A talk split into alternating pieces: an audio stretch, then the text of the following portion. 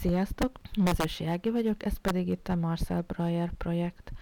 Ahogy az előző adásban elmeséltem, Svájcban több helyszínre látogattam el. Az első helyszínről meséltem az előző adásban, az volt a Baldegi Kolostor. Amikor befejeztem a fotózást, akkor visszautaztam Zürichbe, ott pedig megkerestem az úgynevezett Doldertál házakat. Ez két teljesen egyforma magánapartman, elég nagy kiterjedés egyébként ahhoz képest, hogy egy-egy családnak a tulajdona. Ide sajnos belülre nem sikerült bejutnom, de valahol sejtettem, mert annyira magánépületek, hogy olyan, mintha valaki bekopogna hozzám és megkérdezni, hogy akkor most fényképezne belülről. Természetesen ebben az esetben megértettem, hogy nem szeretnék, hogyha én belülről fényképeznék. Ennek ellenére a külső részen nyugodtan készíthettem képeket. Nagyon szép helyen található a ház. Azért hívják Doldertál házaknak, mert az utcának ez a neve, hogy Doldertál. Tehát semmi extra nincs, semmi ilyen, hogy mihez kötődik, vagy, vagy kinek lett tervezve. Ráadásul ezt a tervezést, ezt két másik magyarral együtt végezték, vagy végezte Breyer, a Rót testvérekkel. Ők aztán később szintén Szerintem ők Amerikában találkoztak annak idején, mert ők Amerikában is terveztek, vagy Amerikában is terveztek házakat. Hát ahogy az előzőekben, ugye, vagy az előzőekben meséltem, én legtöbbször kihagyom a közösségi közlekedési eszközöket.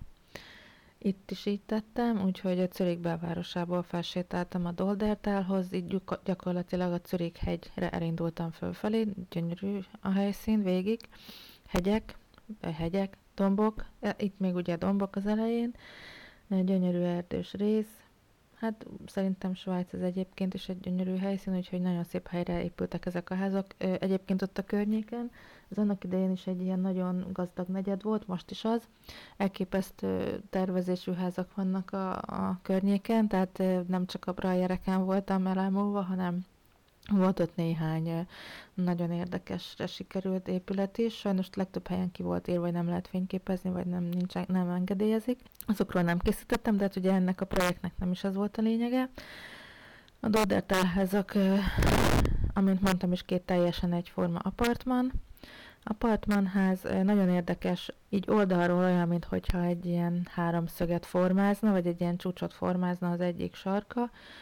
Ugyanúgy megvannak itt is a az oszlopok, tehát oszlopok tartják a házakat, pont ezért, mert ez is egy ilyen dombos vidékre épült, hasonlóan, mint ahogy az IBM kutatóközpont, ugye ott is a lábak egyenlítik ki az épületnek a szintjeit, itt, is tulajdonképpen ezek a lábak. A honlapon meg lehet nézni, ugye marcelbreuerprojekt.com, Doldertál házak, és akkor ott meg lehet nézni, amiket készítettem.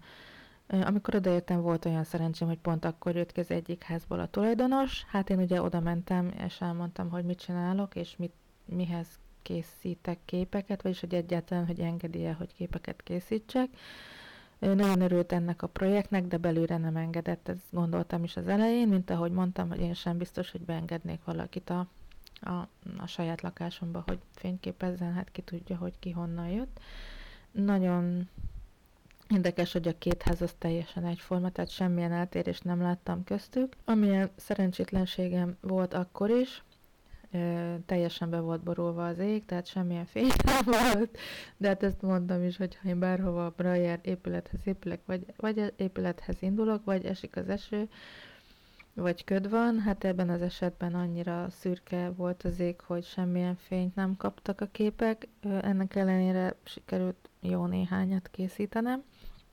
Itt ugye eleve nem is terveztem hosszúra az utat, hát tudtam, hogy egy fél nap alatt meg fogom ezeket a képeket csinálni. Még volt egy napom Zürichben, az pedig a, a Feldmeilenben lévő, hát nem tudom, hogy hogy ejtjük ki, Steilhelinhaus-nak akartam szentelni, ez is egy Breyer tervezte épület. Mint mondtam, ez Zürichtől egy ilyen tizen pár kilométerre van, ez a Zürichi tó partjánál, most már az a neve, hogy Breyer Lakehouse. Ennek a, hát ez sajnos egy elég szerencsétlen történet volt, mert hiába próbáltam felvenni a kapcsolatot a tulajdonosokkal, senki nem reagált semmit. Ez egy alapítványnak a tulajdonában van egyébként. Nem válaszoltak a leveleimre, nem vették fel a telefont, már a végén Instagramon írtam nekik, a Facebookon üzentem, Messengeren senki nem reagált semmit, elolvasták a levelemet, de nem reagáltak rá semmit.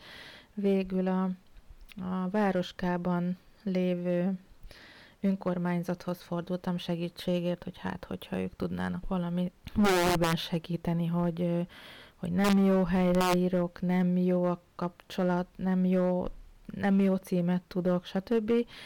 Ők ugyanazt a címet adták meg, amit én is megtaláltam, illetve hát ott közölte a hölgy, hogy nem nagyon nyitotta az alapítvány szinte semmire.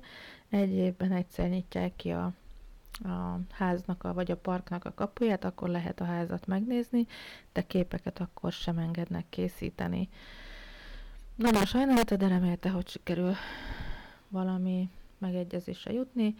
Tehát én úgy indultam el ehhez a házhoz, hogy semmilyen engedélyem nem volt, semmilyen kapcsolattartom nem volt, de úgy voltam vele, hogy hát, hogyha, mint ahogy a Doldeltál házaknál, hogy kívülről hát, ha tudok néhány képet csinálni, annyit kell tudni erről a, ez egy villa tulajdonképpen, hogy ez egy nagy parknak a közepén áll, és amikor odaértem, akkor láttam, hogy ugye a park az direkt úgy van megcsinálva, hogy körbe van építve a, körbe van telepítve a, a ház fákkal, meg bokrokkal, tehát gyakorlatilag én a háznak csak az egyik az egyik oldalának egy picike kis részét láttam.